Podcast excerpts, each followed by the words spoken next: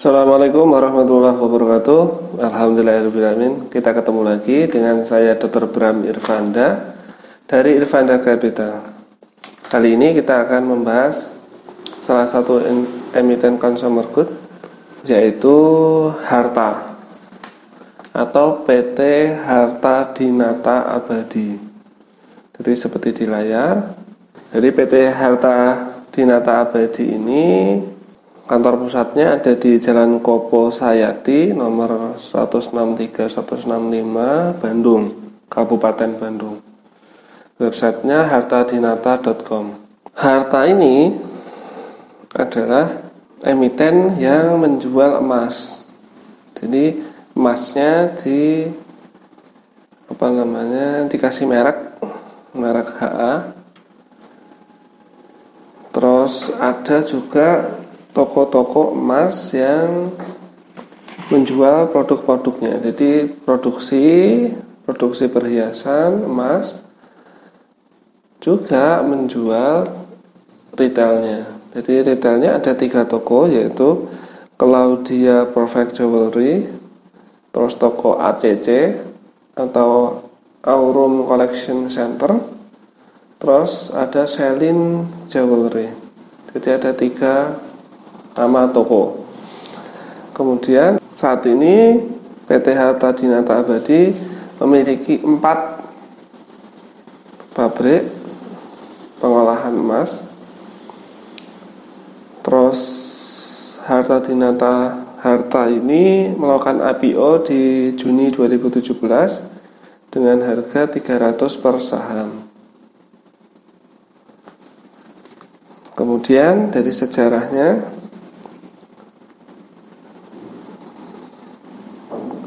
Bapak Feriadi Hartadinata sebagai pendiri dan sekarang komisaris mulai jualan perhiasan emas di tahun 1989. Kemudian tahun 1995 bikin pabrik perhiasan pertama dengan kapasitas 625 kg per bulan perhiasan.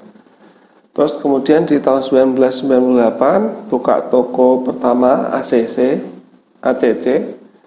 Terus kemudian di tahun 2004 berdiri PT-nya, di tahun 2006 buka toko Claudia dan buka pabrik kedua, kapasitasnya 500 kg per bulan.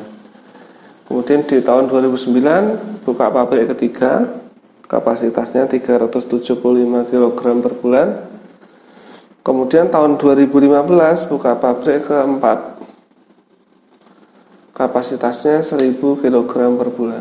Di 2016 buka toko Claudia kedua, kemudian 2017 IPO, di 2018 buka 8 toko ACC.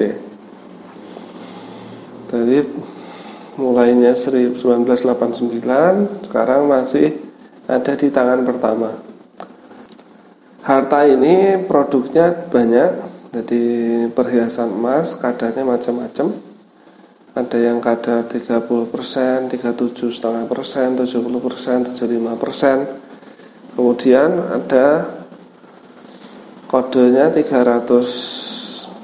Perhiasan emasnya dikasih kode seperti toko emas biasa, dikasih 300 berarti itu 30%, 375 berarti 37,5%.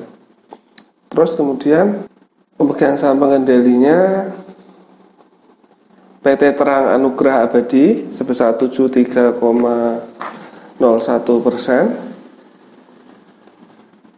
Terus PT Asabri 5,25%, terus publik sebesar 21,74%.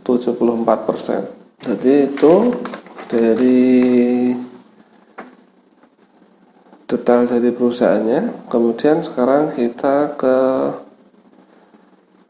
peluang, jadi peluang di usaha itu. Di 2021 diramalkan pasar perhiasan emas di Indonesia ukuran pasarnya akan menjadi 38 triliun, jadi besar sekali, masih banyak yang bisa diperebutkan. Terus Pasar perhiasan emas di Indonesia itu nomor 3 di dunia.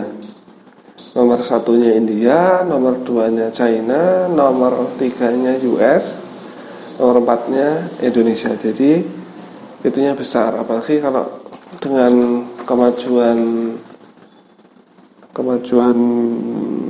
perekonomian Indonesia, meningkatnya kelas menengah, maka emas akan makin dibutuhkan.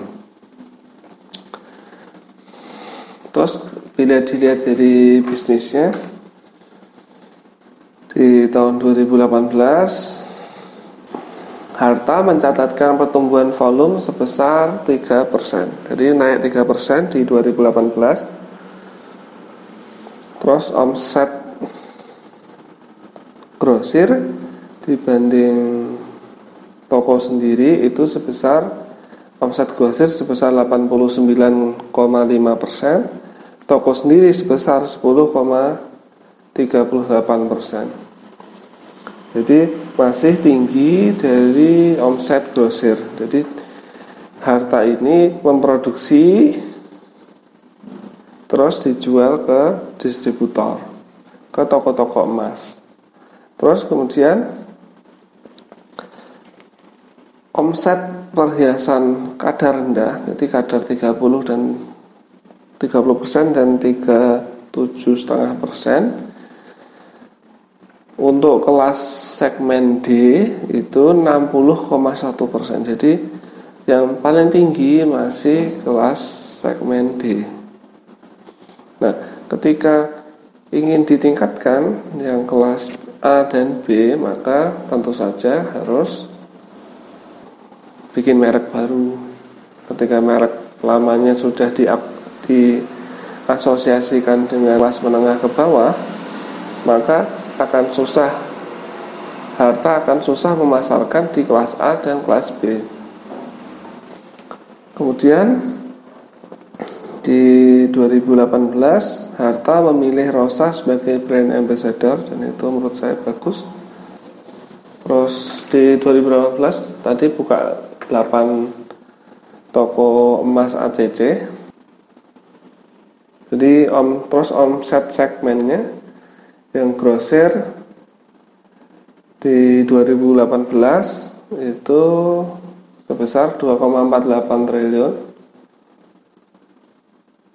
Terus untuk tokonya di 2018 sebesar 284 miliar, naik sekitar 40%. Jadi bagus untuk yang toko sendiri. Terus untuk yang grosir naiknya sekitar 10%, yang toko sendiri naik 40%, terus franchise 2,2 miliar. Jadi franchise masih sedikit. Franchise ini maksudnya di mall-mall gitu. Yang penyumbang omset terbesar masih grosir, sekitar hampir 90%. Terus toko sebesar 284 miliar. Yang paling rendah adalah franchise yang hanya 2,2 miliar omset. Terus dari kapasitas pabriknya rata-rata masih ada di angka 40%. Jadi penambahan kapasitas kok belum perlu ya. Jadi kemungkinan diperlukan dana besar untuk membangun pabrik dalam waktu dekat sepertinya bisa dihindari. Nah, sekarang kita meneliti etisar keuangannya. Nah, ini di layar silahkan dilihat. Jadi penjualannya naik 10,6% dari 2,48 triliun jadi 2,74 triliun. Terus gross profitnya juga naik 10%. Terus operating profitnya juga, tapi di bawah 10%. Net profit marginnya juga naik tapi di bawah 10%. Terus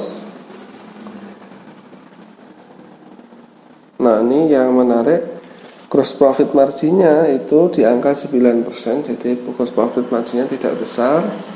Terus operating profit marginnya 7%, di sekitar 7-an persen. Kemudian net profit marginnya itu di angka 4,5%, jadi net profit marginnya kecil. Nah di 2016 ada laba bersih, laba komprehensif itu meningkat karena ada tax amnesty, jadi tidak perlu kita perhatikan. Terus ROE nya di angka 11%, ROA nya di angka 8%, dan itu stabil ya. Itu dari sisi bisnis. Sekarang ke sisi keuangan. Jadi di 2018 Harta ini mempunyai kas besar 13,6 miliar, menurun jauh dari angka di 2017 sebesar 86,8 miliar. Terus piutang pihak ketiganya 798 miliar, naik sekitar 20% dari 661 miliar di 2017. Terus inventorinya juga naik sekitar 10% di angka 611 miliar. Terus aset tetapnya stabil. Utang jangka pendeknya yang ini yang besar sebesar 285 miliar. Nah utang jangka pendek ini ke BNI dan dengan bunga 11%, jadi bunganya besar.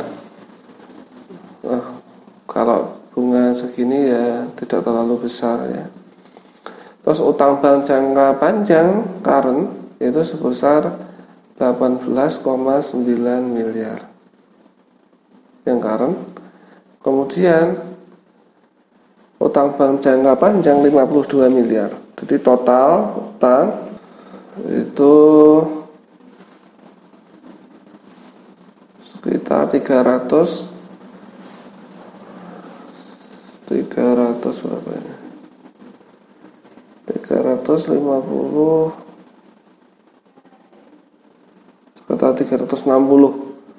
360 miliar. Nah sekarang kita lihat dari current ratio-nya. Jadi current ratio-nya di angka 3,69, jadi bagus. Terus DER-nya di angka 0,41 juga bagus. Nah, terus piutang hari piutangnya itu sebanyak 95,7 hari dan ini terlalu lama ya. Yang unik adalah dari laporan keuangannya adalah saya menemukan bahwa OCF dari Harta ini selalu negatif mulai dari tahun 2016. Jadi saya tidak tahu di OCF di 2015 dan sebelumnya, tapi dari data yang ada OCF sejak tahun 2016 itu selalu negatif. Dan ini harus menjadi membuat kita waspada, membuat kita berhati-hati. Kenapa? Karena OCF yang negatif bertahun-tahun itu menandakan adanya sesuatu, dan sesuatu itu buruk. Bila Anda memahami laporan arus kas, maka Anda akan tahu hal ini. Jadi seperti itu. Sekarang kita sampai pada kesimpulan.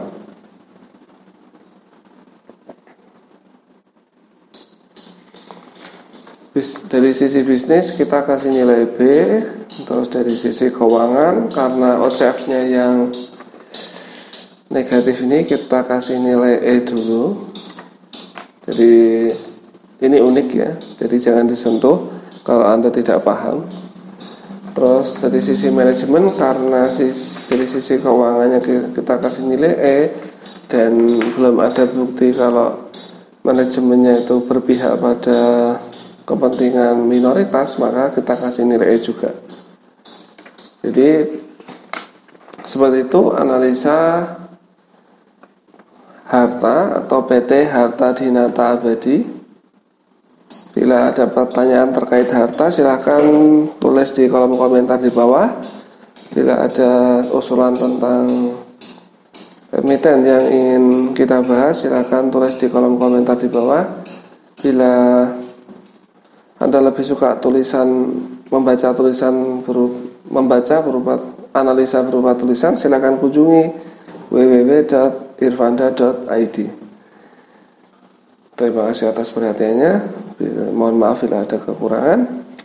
Assalamualaikum warahmatullahi wabarakatuh.